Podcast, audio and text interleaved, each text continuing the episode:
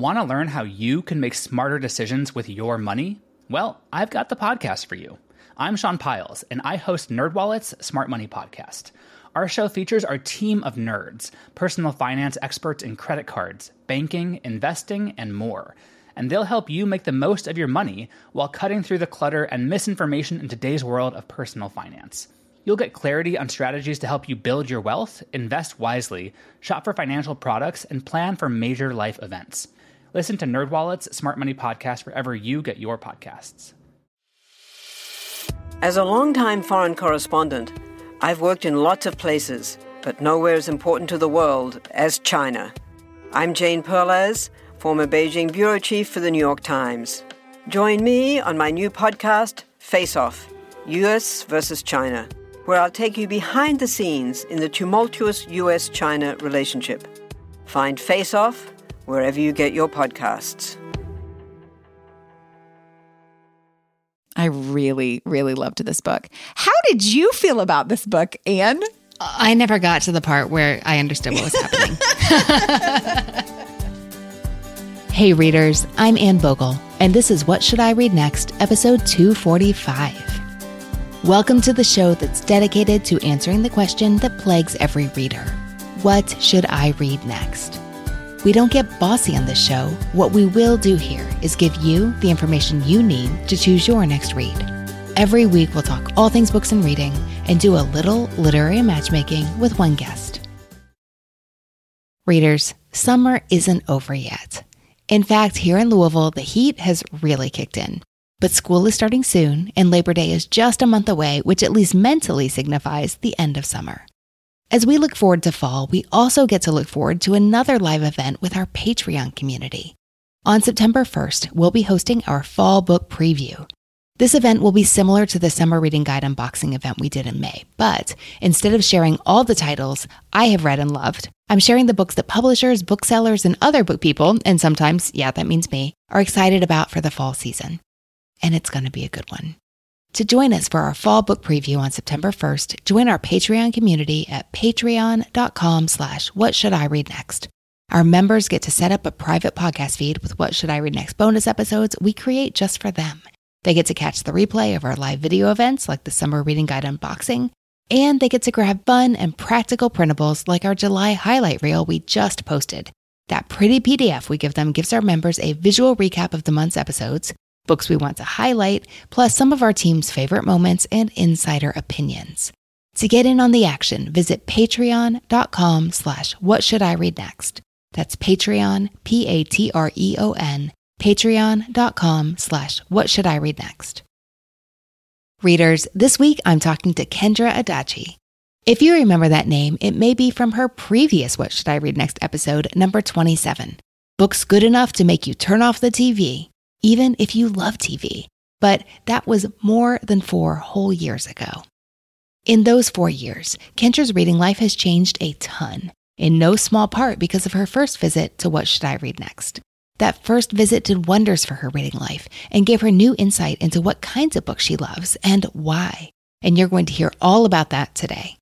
You're also going to hear about how lately her reading life has felt like a roller coaster and of course, we're going to talk about why that is and what she can do about it.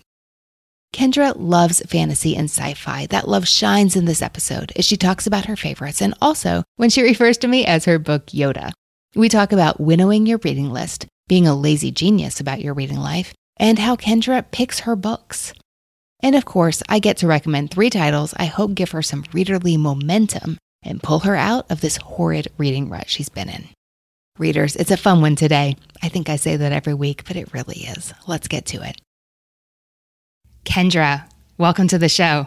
Thank you, Anne. I'm so happy to be here. Like, so, so happy. You can't see my face. Actually, I should have said welcome back to the show because you are now joining the small, small. Can you have a small pantheon? Does it work like that? I like that word. I'm going to avoid Greek words I haven't used since high school. That may be what should I read next rule to live by. But we only have had a handful of guests who've been on twice. And when they do come back, it needs to be for very good reason. So, welcome to the club. I feel very honored. Thank you.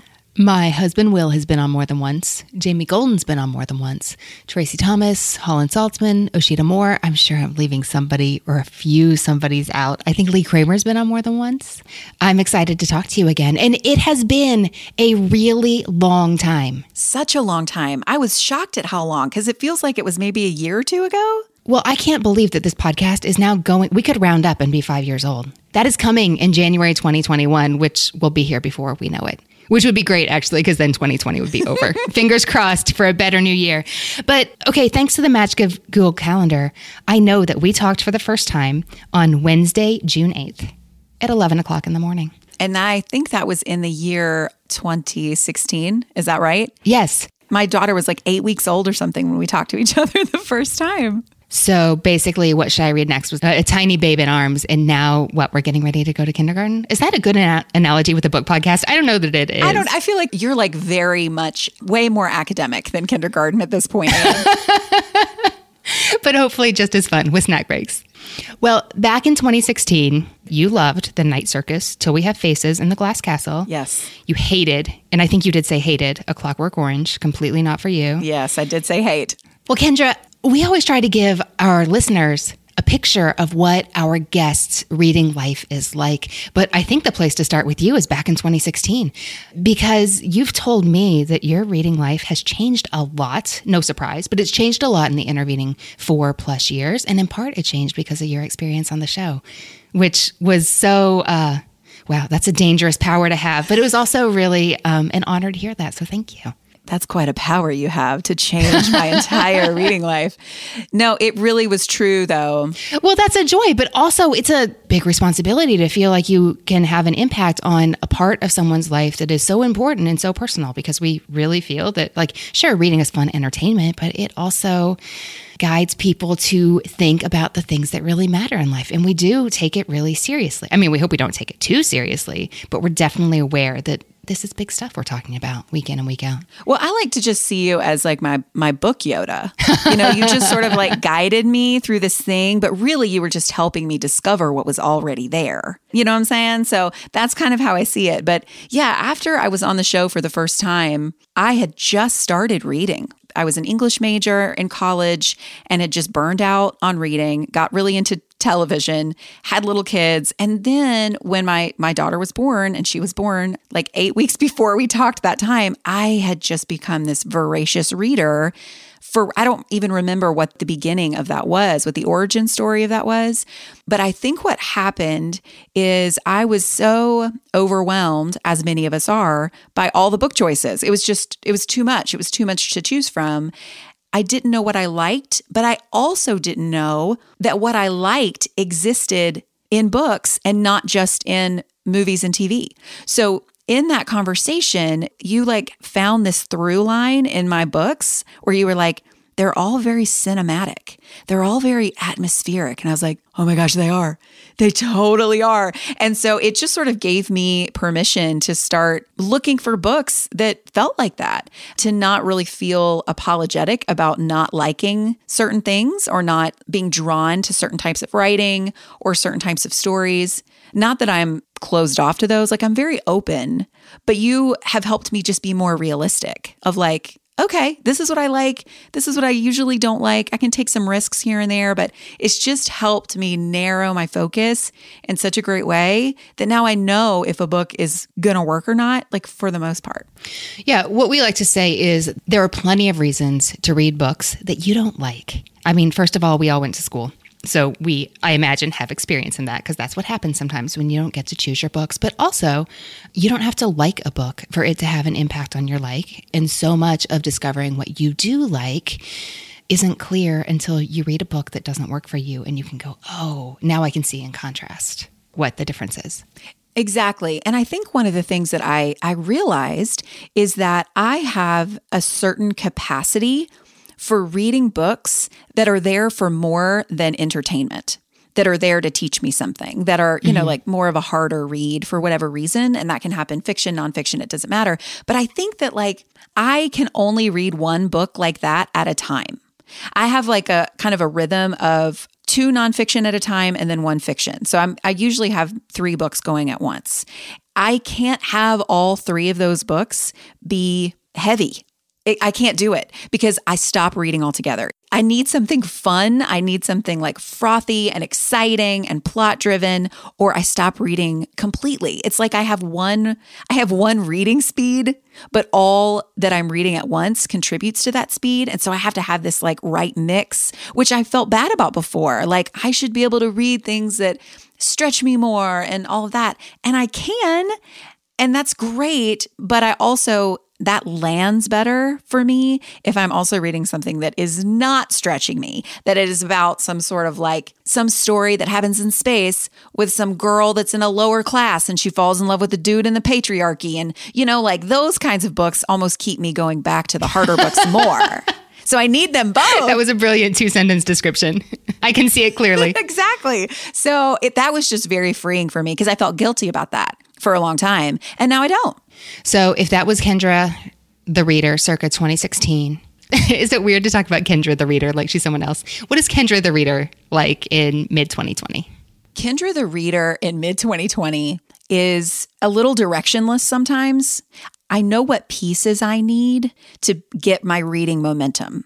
I am a momentum reader. What is that thing, the, the, supply and demand reader? I feel like you actually talked to me about this in our first episode and I had never heard before. What is that again? Did I? Yes. Then that would go further back than I thought. Well, that's from my friend Laura Vanderkam, who has also been a guest on this podcast. And she has this theory that there are supply readers and demand readers. Kendra, I'm a liberal arts major, so I really hope I'm not mixing up my supply oh, and demand here. Math is e- economics. like, don't even try. That's why I asked you to describe it and not try to say it myself because I knew I would get them mixed up. Well, you know, I could be vague and say there's one kind and there's right. the other kind, but readers, I'm going out on a limb. And supply side readers are those who will read if there is a good book available if they're in the middle of a good book or if they have a book they're excited to read, they will read it. And you'll look at them sitting on the couch reading their book and think, oh my gosh, they must love to read. And it's true, they do, but only when there's a good book available. And then there's the man side readers who have this inner drive to read books. That demand is internal. I'm just going to dig in and hope I'm getting it right. These are the people, hand raised high, who will read the cereal box in magazines they care nothing about if there is no other reading material in front of them. They'll have a better reading life if the books they're surrounded with are great because they're going to read no matter what. But the supply side people, they're not going to read unless they have a nice supply of books that look good to them available. Got it. I am definitely a supply side reader. Based on that description, I am a supply side reader. And what's funny is I feel like I have the love of reading that a demand side reader has.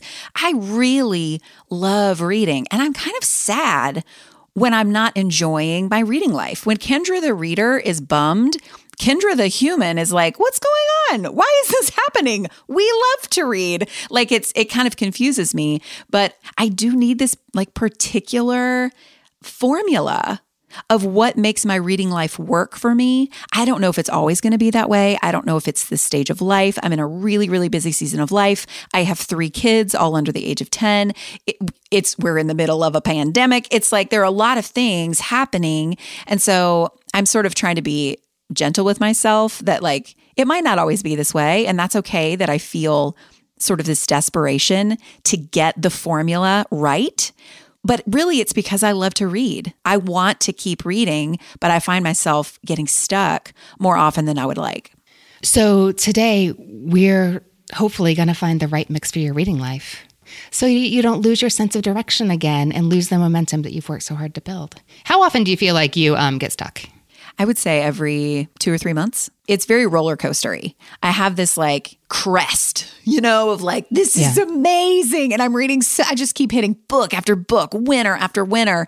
And then my combination just kind of like gets a little eh, and I just sort of get in a rut. And so it it just feels like it's very up and down every yeah, probably every 2 or 3 months.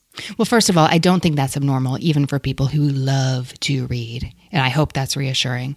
It would be okay if being cognizant of keeping the mix right was a state of being for you. That's fine. And you know, I think some people who are really satisfied with the mix in their reading life, it's not like it necessarily comes easy. They're working at it, but those habits have become so natural to them that they don't even realize that they're very carefully curating what they're going to read. Yeah. And also, when you go out on a limb and you read books that you know are a stretch for you or you know aren't going to be fun reading experiences, but it's important for you to read these books, because that is certainly the case sometimes. I'm keeping in mind all the wonderful, like anti racist reading lists that we're seeing right now in books written um, out of other cultures. It can be harder to maintain momentum, but knowing that that's normal, I think helps people keep going. Does any of that resonate with you?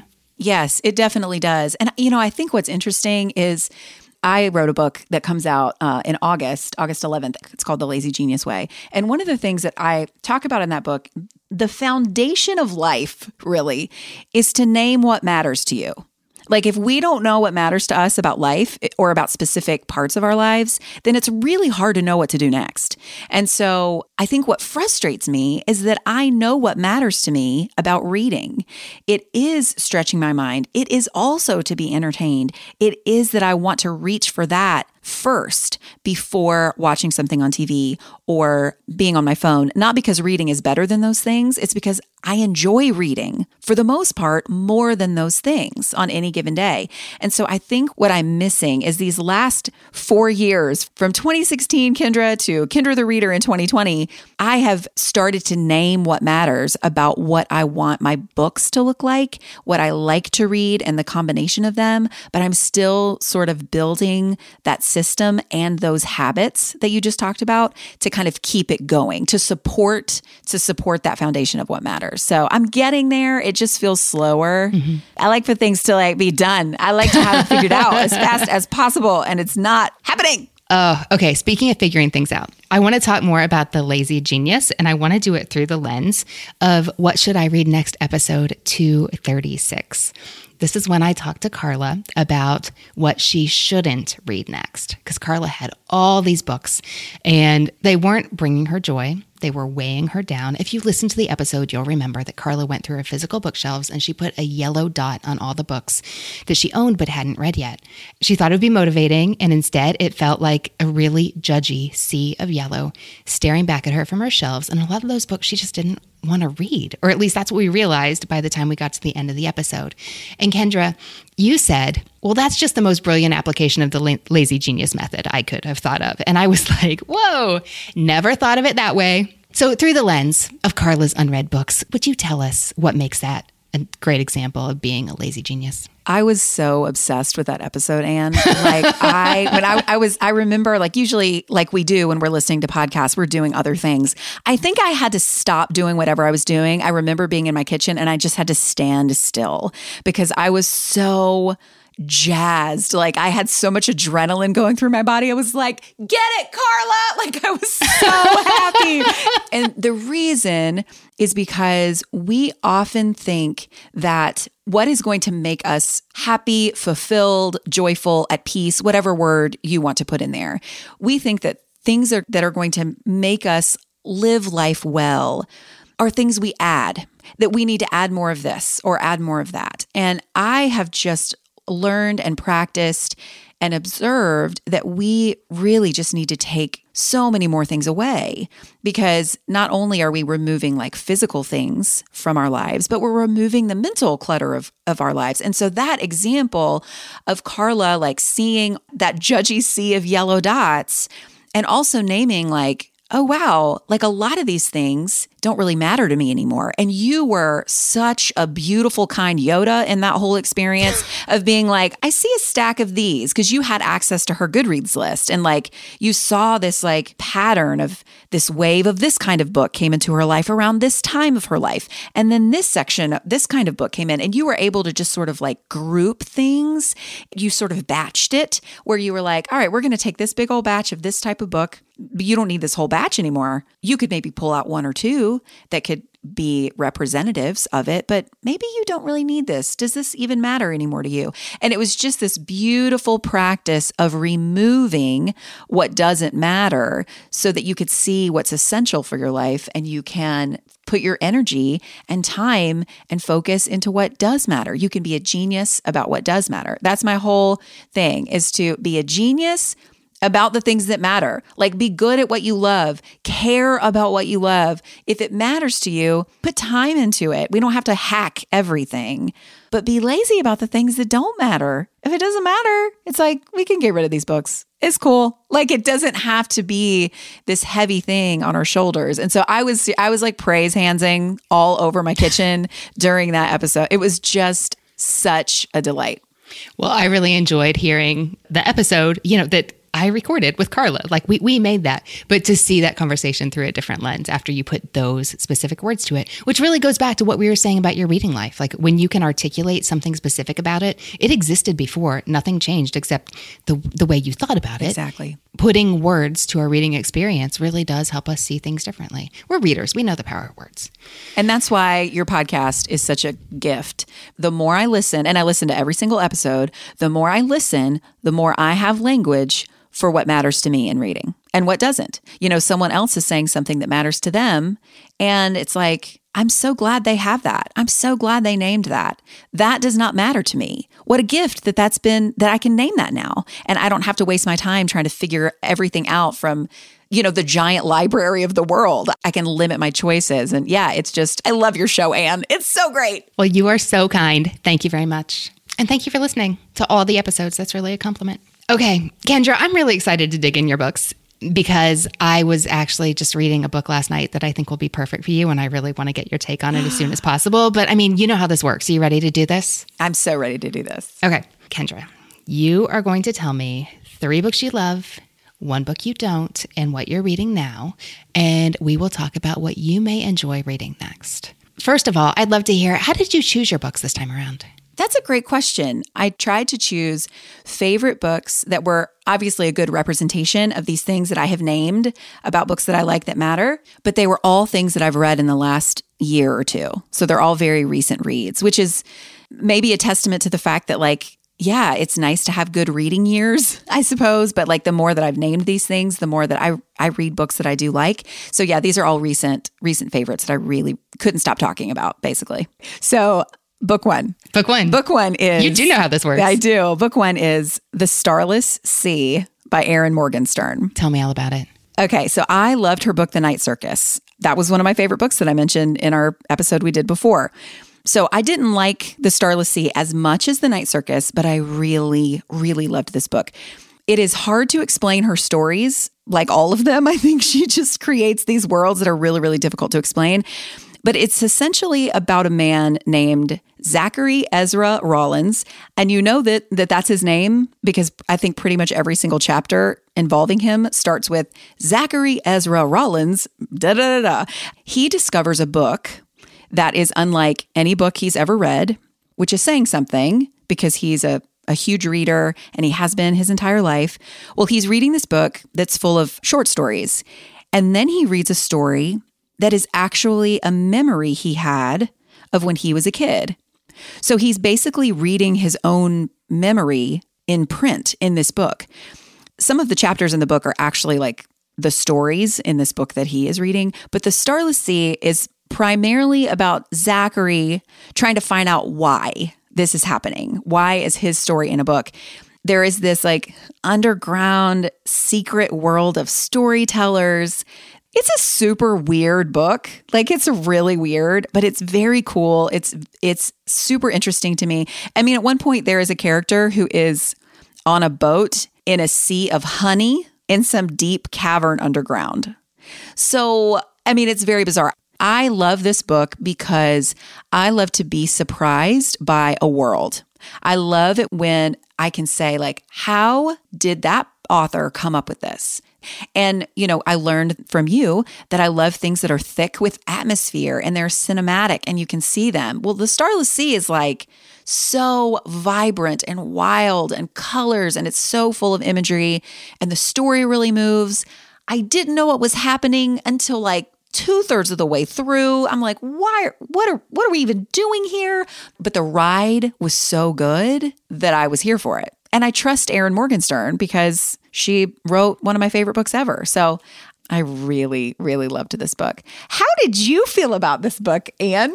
I never got to the part where I understood what was happening because I didn't make it to the two thirds point. I tried it in print. I tried it in audio. I, you know, it might have been the wrong book at the wrong time. Here's my most meaningful experience with this book. When I was in New York City to record my audiobook, I happened to discover that our past guest, Karen Form, who I love talking to, worked uh, like three blocks from my hotel. So we met up for drinks and we tried to go to this hotel bar that was really crowded with all these private parties. So we ended up going to a Japanese place down the street. However, in our brief period of time inside the bar, I took a nice look around.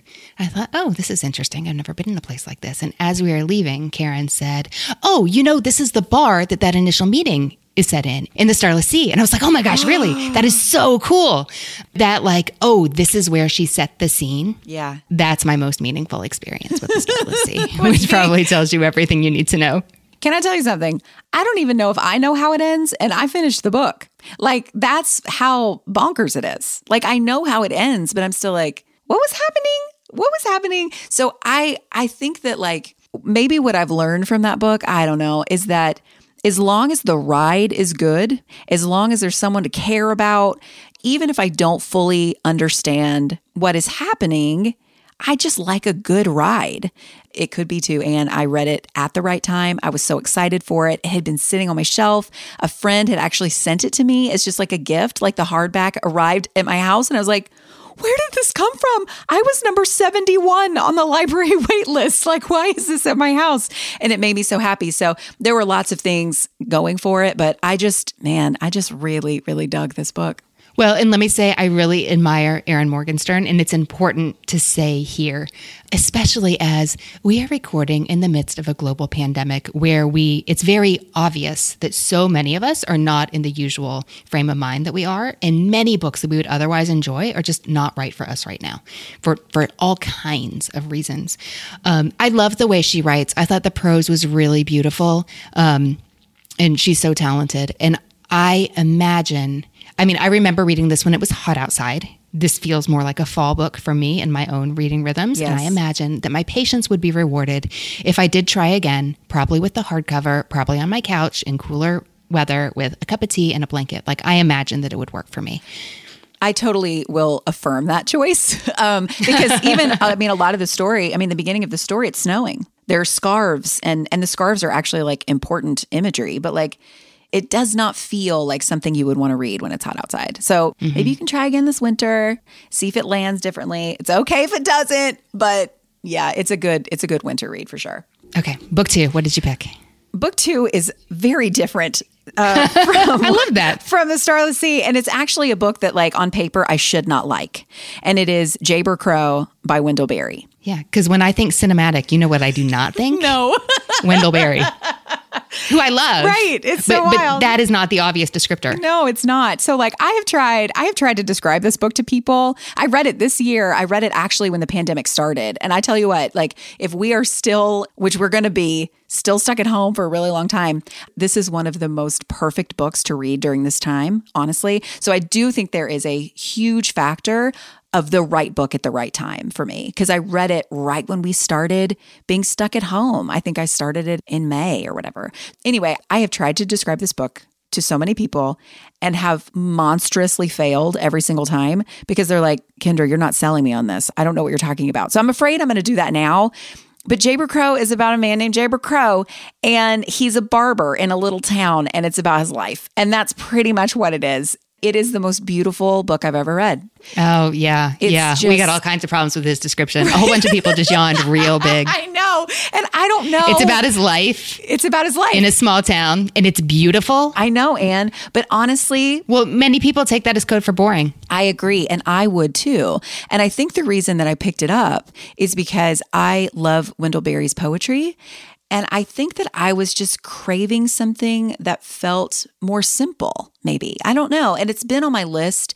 I mean, I think it's been on my TBR like, okay, I'm going to read it this season. I'm going to read it this season for two or three years. I mean, I've just, I just keep putting it off. And I thought, this is, I'm not going to put it off anymore. Let's start reading. And I'm so glad I did because it's one of my favorite books I've ever read. It's, I think, the mo, it's a masterpiece. I mean, it's like possibly the most perfect book I've ever read from beginning to end. And it has nothing that is usually in books that I like. There's really not much of a plot. I mean, it's just the guy's life, you know? The characters are full. Okay, so my order of like what matters to me in a book goes plot, like way high. Plot is above everything else, but a sense of place, character, writing, and then form. You know, because some people really love to read books that are like presented in a different form in a different That's way. That's me. Me, me, me. That's like my least important thing by a mile. So because of that order, I mean, Jayber Crow, it does not have a plot.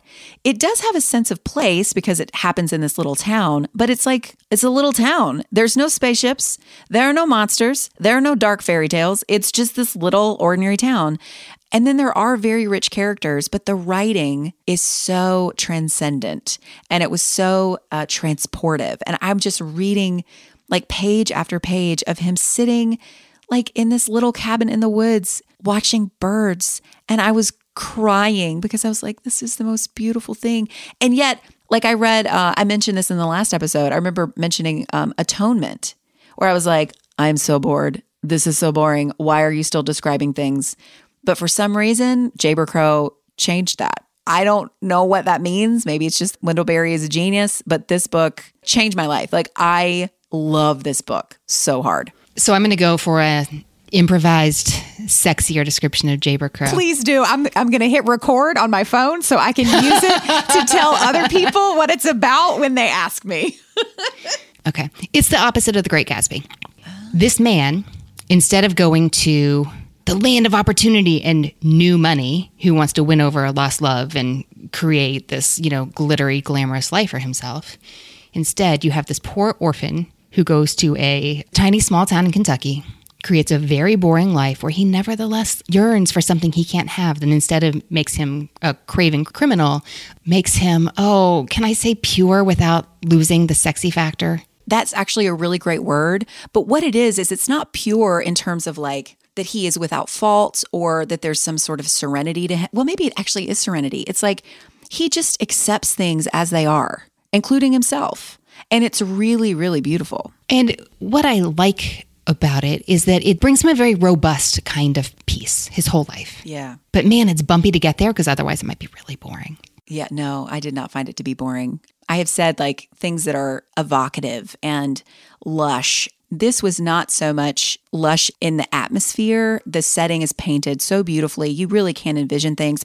You know, it's not just like, and then he went to work and then he rode a horse and then he shaved his face. Like, it's not that. Like, there are things that happen, but the undercurrent, the through line, of the whole thing is just, it's almost like the lushness of his interior life. Like he just sees the world and himself in such a way that you just can't help but like sit and be like, say more words, Jayber. Or don't say words because he doesn't even say a lot of words. Like he's a man of few words. But I think maybe that's why his inner life is so captivating to me. I'm I'm here for this. And this opposite of the Great Gatsby, you're a genius. That's like so on point. All right, I'll, I'll build it out. We'll see if it if there's actually something there. Kendra, what did you choose for book three? So my third book is The Night Country by Melissa Albert. And this is a the follow-up to Hazel Wood, which you had I think it was in a summer reading guide a year ago, 2 years ago. It was indeed. This is the follow-up to that, but it's both books. I really loved both books and read both in the last handful of years. But basically, it, the story follows Alice, who is part of uh, sort of like a like a magical legacy. She is transitioning back into regular life, if there is such a thing, after being trapped in the hinterland for years. The hinterland is this dark land of fairy tales. Alice was actually a character in them. But in this follow up book, Alice is trying to figure out how to be a person. And she is sort of in contact with other folks who have escaped the hinterland. But really, her whole goal is to find her friend Ellery. He is like still there and she's trying to get back to him. And anyway, it's this like really engaging story. There are lots of surprises. It's very dark. I love a dark fairy tale. That's kind of my sweet spot. And if you put a circus in there, all bets are off. Like it's the best thing ever. So I I just really love uh, the imagery of this of like you turn the corner, you just see like gaunt people. The way Melissa Albert describes the way people look and the way that they move into a room and turning the corner and it's not horror at all. Like it's not even jump scary. It's just there is this atmosphere of doom. Like general low key doom.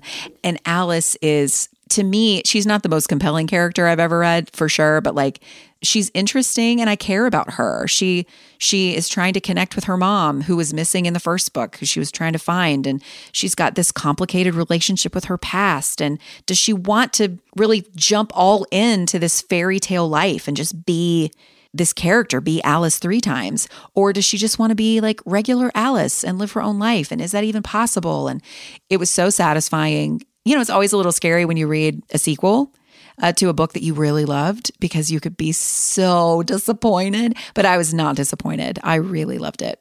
Now it's time to tell me about a book that was not right for you. Was this hard to pick? No, it was not. It was not at all. There were two that I was trying to narrow it down between, but this one I didn't finish. That's how much I disliked it. And it was surprising because I loved a book by this author that I had read a couple years before. And I must say, hated. I hated it. It was The Great Alone by Kristin Hannah. I hated it. And I loved The Nightingale. Uh, I laughed. I cried. I was there. I finished it so fast. Such a delightful book. And everybody was talking about The Great Alone, that it was one of the best things they'd ever read. It made them weep. It made them think. It made them do all of these things. And I got maybe 50 pages in, and I was just like viscerally angry that I had to keep reading. And then I was like, no, I'm going to stop. It was too bleak. It felt so hopeless. I couldn't find a story. I mean, it definitely has a very clear setting, and I think the setting is a big part of the story, but there just wasn't any color to it. Everything just felt very gray and sad. The girl's relationship with her dad, and I don't really know what the book's about, Anne, because I only read 50 pages, but I hated them so much. But the relationship that she has with her dad, especially, just felt really dark to me. We don't have to get dark here, but like I don't have a good relationship with my dad. He's not in my life anymore. And I think that there was also some like familiarity to the dynamic of their relationship that was difficult. But I've read other books that have that, that have a similar, like a father daughter relationship that is similar to mine with my dad. And I was like, oh, this is, this is actually helpful, or this is, this is a really beautiful read for any number of reasons. But there were just too many things about The Great Alone. It was putting a halt to my reading, in all my reading, because I didn't want to pick that up. I just wasn't picking anything up. And so I was like, I'm out. I can't do this. I hate, I hate this book. Why do people love this book? So I know there are good reasons why people love this book, but I really this book. But that doesn't mean it's right for you. Listeners, that book portrays an increasingly violent domestic abuse situation that is terrifying. So you should know that if you're thinking about this right now. Yeah. Uh, because we know in every episode, somebody hears a reader describe a book that wasn't right for them and thinks, oh my gosh, I want to read that immediately. and The Great Alone has been a favorite on the show. It Carrie has. Sweeney loved it and chose it as a favorite in episode 153. That's called Revolutionizing Your Reading Life 10 Minutes at a Time. And then Mike Willen Smith chose it as a favorite in episode 156. And I, Mike Willen is like a buddy. And I was like, oh, I can't wait to hear what Mike Willen says. And then when she said she loved that book, I was like, we need to have a conversation. One of my favorite books, like of all time, is called Red Rising. And you've had someone mm-hmm. on your show who said that was the book they hated. So I recognize like it takes all kinds. That's we what we learn in this segment of every single episode.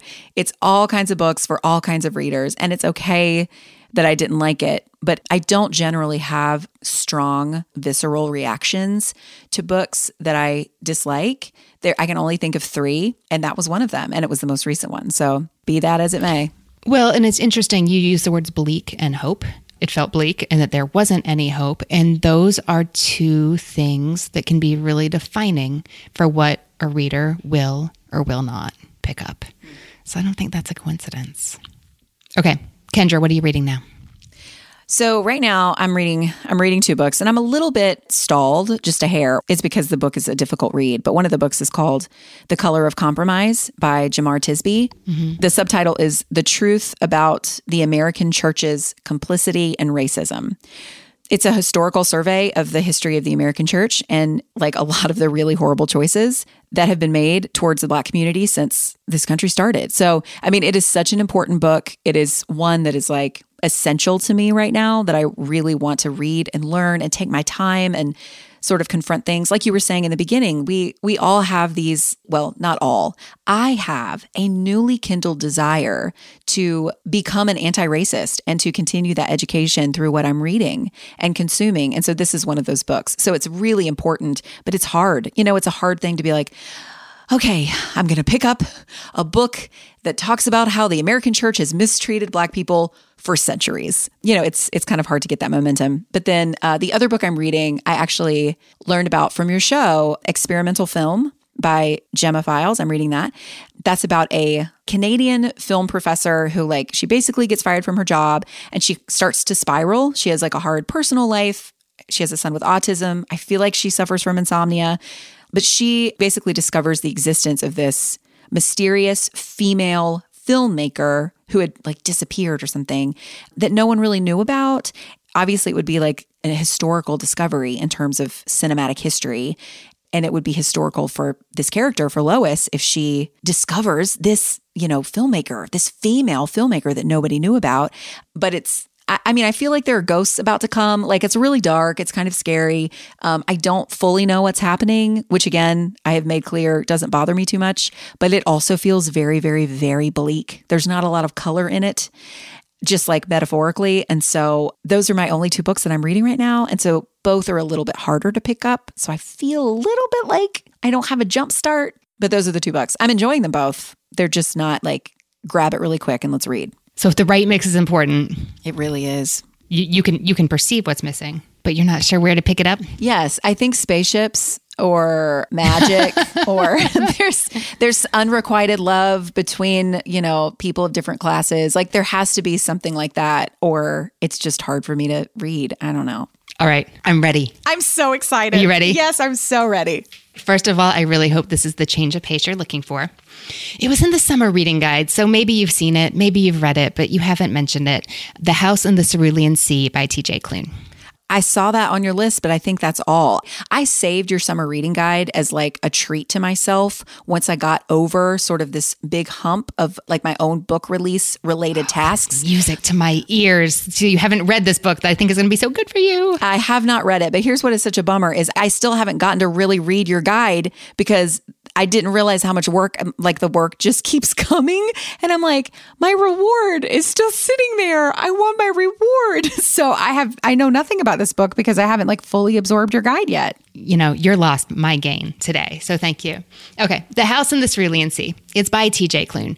First of all, you want a cinematic jumpstart. The cover is absolutely gorgeous. It portrays this house teetering on the edge of a cliff against all these beautiful shades of sunset and blue. It's just, it's beautiful. And you're going to picture it in your head the entire novel, which is going to be a great thing.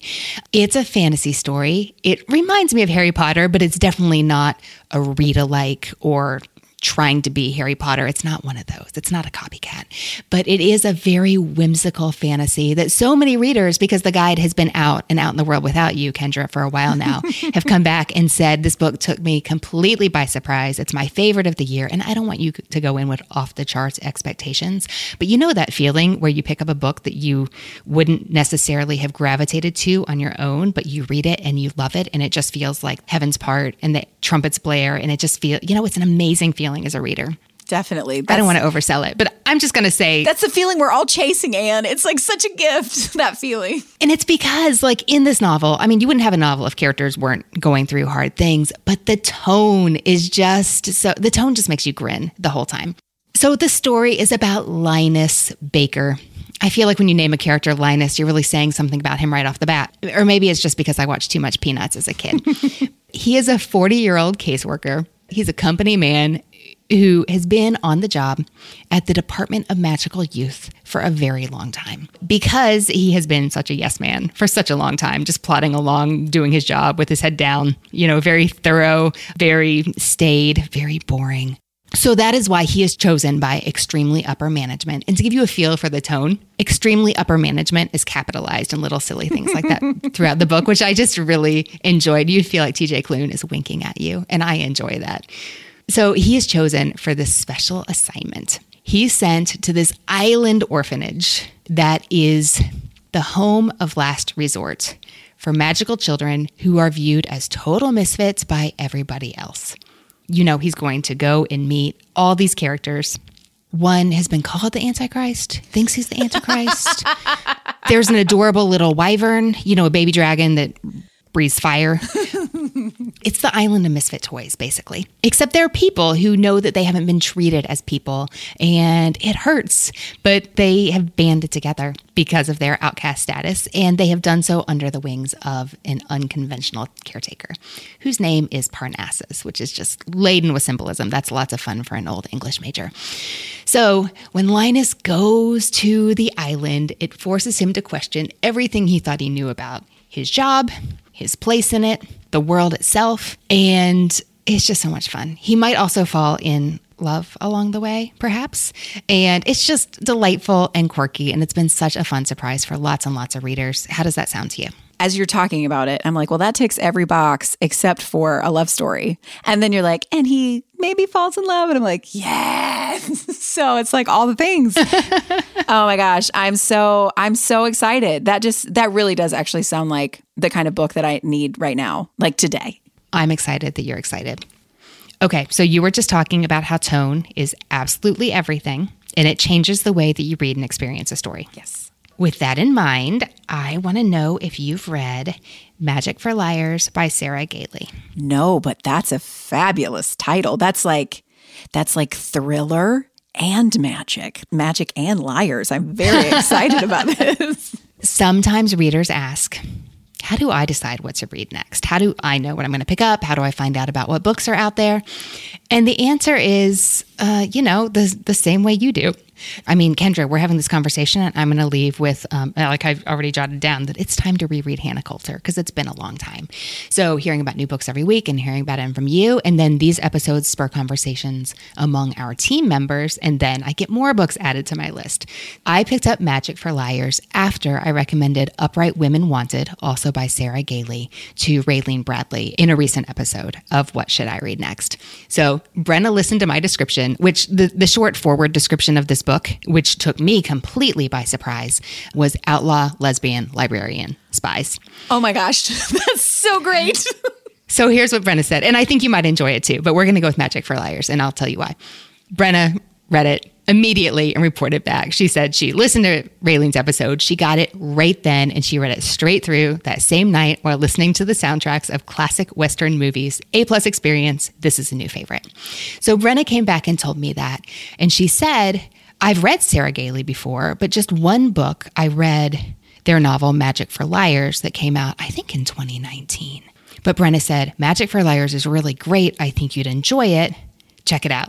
So, I mean, I did literally. I got on my library's website and I saw that it was available for Kindle, so I downloaded it immediately. It's very, very different from Upright Women Wanted.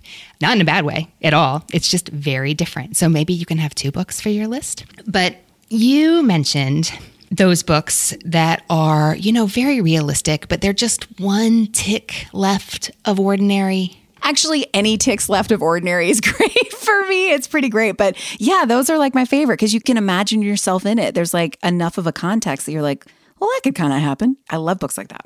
Here's what Magic for Liars is it is a noir feeling murder mystery set on a campus. How's that, Kendra? I love books set on campuses. Like truly, campuses and circuses, and then like a planet are my favorites. So you're already on you're already on a roll. Okay, I don't have a circus for you here. I'm sorry to say. That's okay. But the tone is like old black and white movie, or like um, Sunburn, or What I Saw and How I Lied.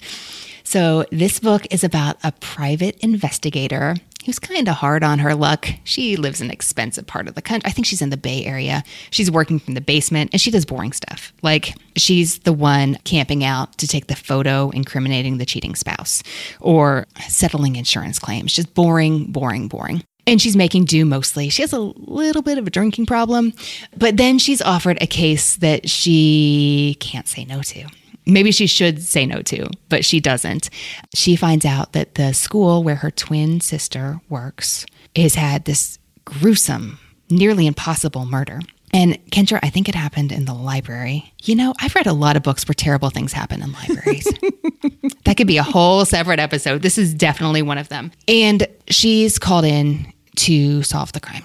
So the reason that Shibo does and doesn't want to go is because she hasn't seen her twin sister in 10 years. And the thing that put a rift between them was the fact that at a certain point in the past, it became clear that Tabitha was magic and Ivy, the private investigator was not. Oh. And I mean, Ivy's jealous, and her sister got to go live this life where she studies theoretical magic. And Gailey doesn't really get into how the magic works. She's not a magician. She doesn't really understand. And it turns out a lot of the magicians don't either.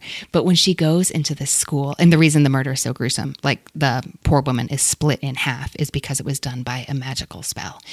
So you have this noir detective procedural, but it's set at a school of magic. And the magic is really subtle. And Gailey says right up front at the beginning of the book through the voices of their characters. You know, at first, when they first arrive on campus, they make all these jokes about pumpkin juice and there's some other like very deliberate Harry Potter reference. But it's not like that. It's just an ordinary school, except that it's really, really not. Tabitha studies theoretical magic and there's a conversation about what that is right at the beginning of the book that really frames things for Ivy. This character says it's like sticking your hand into a black box that may or may not have cobras in it. and the investigator, Ivy, is like, oh my gosh, that is the best description of magic I've ever heard. Mm. And there's a little bit of a backstory to Tabitha discovering she's magic. What happened was she didn't like some kid and early on, like fifth grade. And so she was turning her markers into noodles or something like that.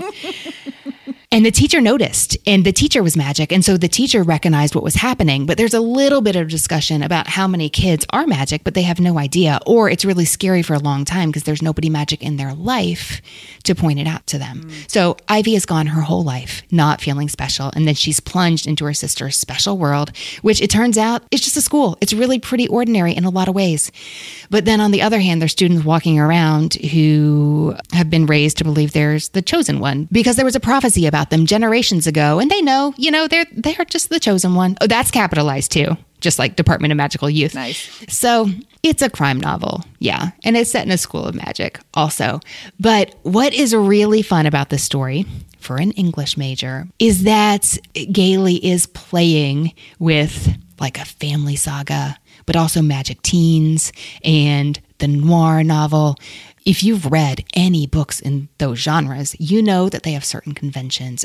It's so fun to read as a reader because not only do you get to read the story in front of you, but you get to see how she's subtly twisting and turning the genres in really fun ways. And of course, it's called Magic for Liars. So, you know, these sisters have a complex relationship and it's not all going to be straightforward and simple to figure out how this woman got split in half in the library.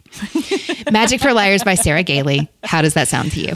That sounds so intriguing to me. It reminds me a little bit, well, it's kind of like what I was saying before about how you could start with a setup, but you can take it in so many directions based on tone, based on one particular character. You can, you know, there's so many things that you can do. It reminds me a little of Ninth House by Leigh Bardugo. Have I read that one? It just that book out. is on my shelf but it happens on a university. There's some magic. It skews a little bit more like witchcraft, like figuring out spells and stuff, as opposed to like maybe you have this like inner thing in your marrow where you yourself are magic, like you learn magic more. Yeah, there's like stuff that is happening on this campus and there's actually a group the ninth house the people in the ninth house are sort of like magic police for these other underground groups of students on this university that are doing different kinds of magic and i loved that book even just the setup feeling like a hair a hair the same like kind of in the same universe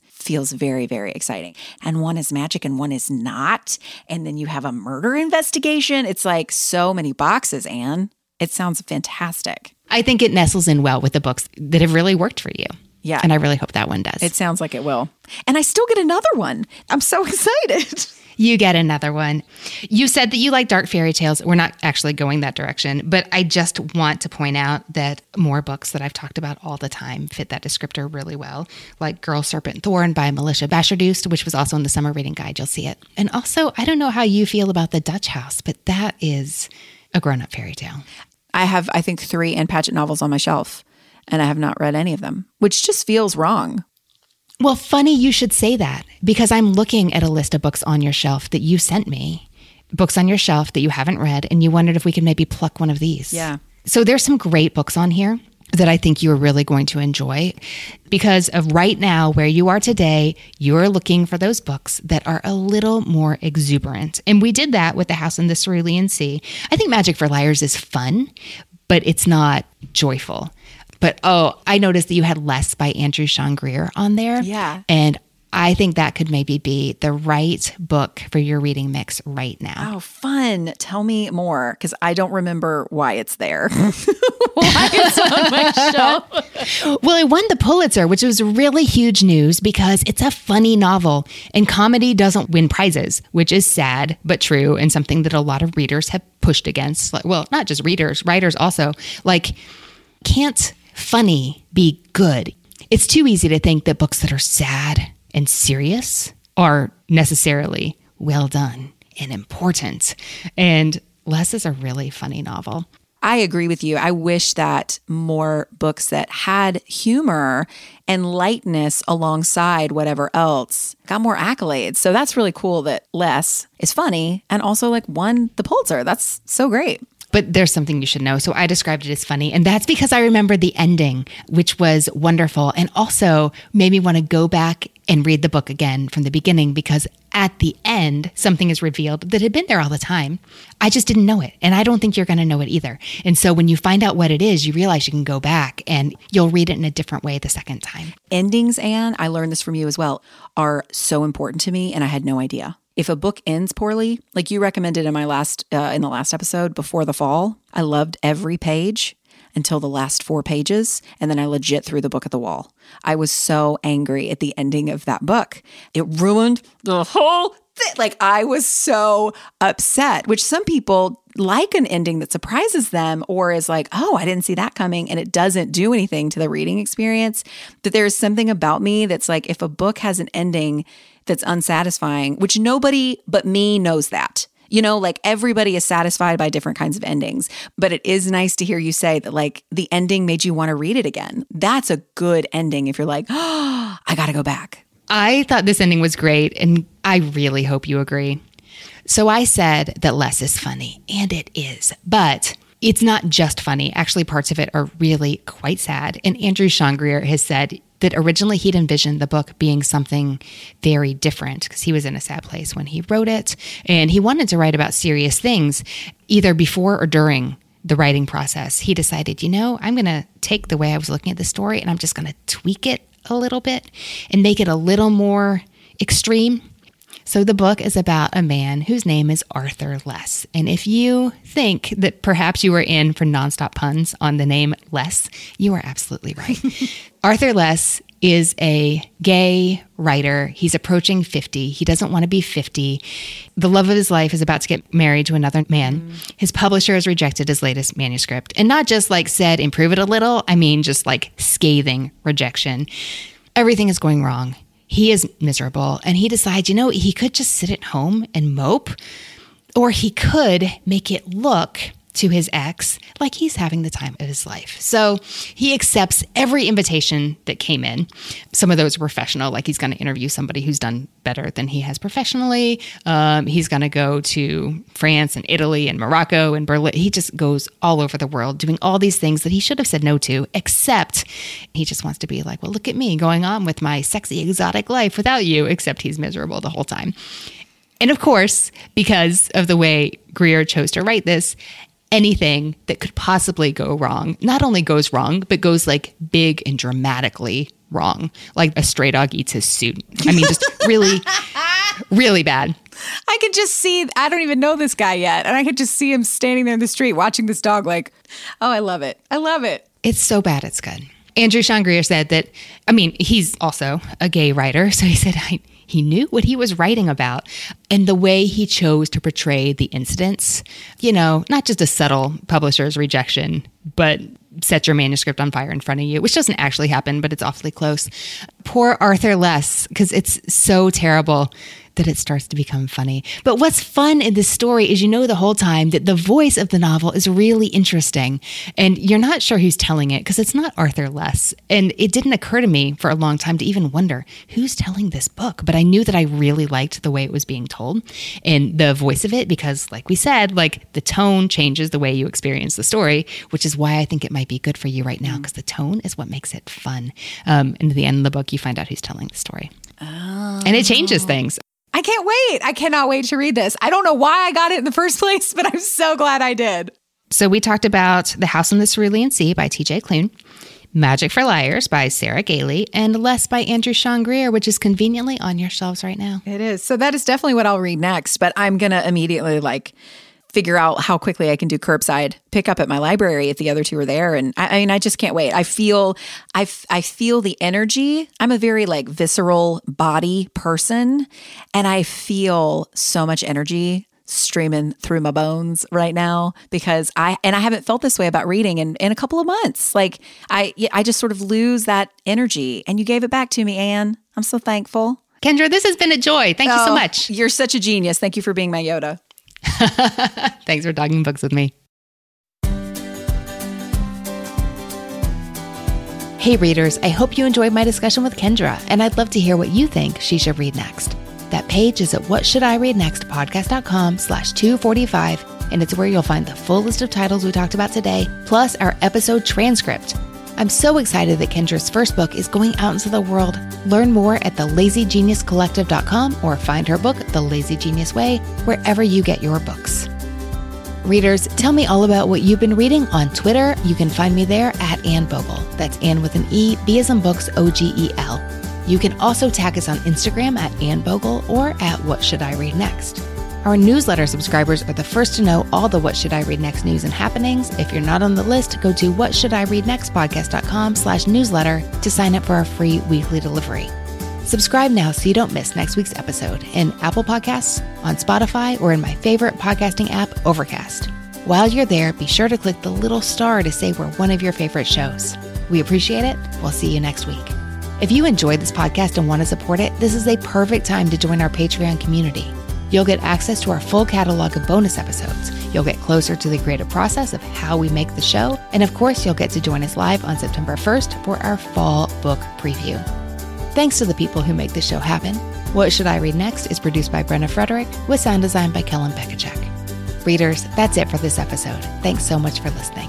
And as Rainer Maria Rilke said, ah, how good it is to be among people who are reading. Happy reading, everyone.